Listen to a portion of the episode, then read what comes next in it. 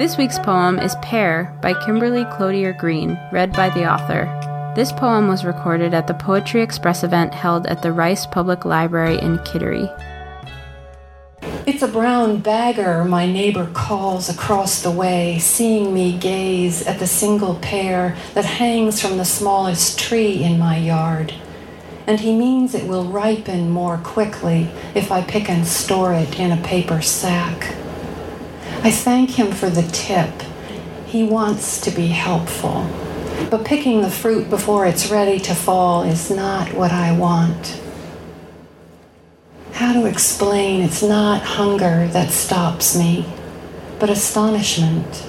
The tree, only a sapling, has produced this pear, just one, like a bell announcing, life pouring itself out for more life.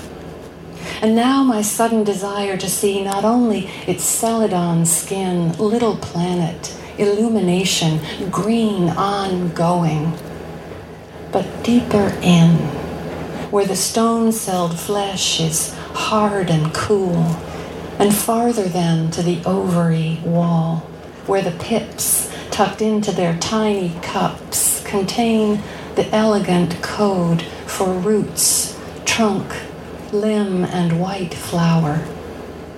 Its need for light and grace of sweet rain. The urge it was before it was named. And the secret this little tree knows about bearing her fruit, hers to keep or let go.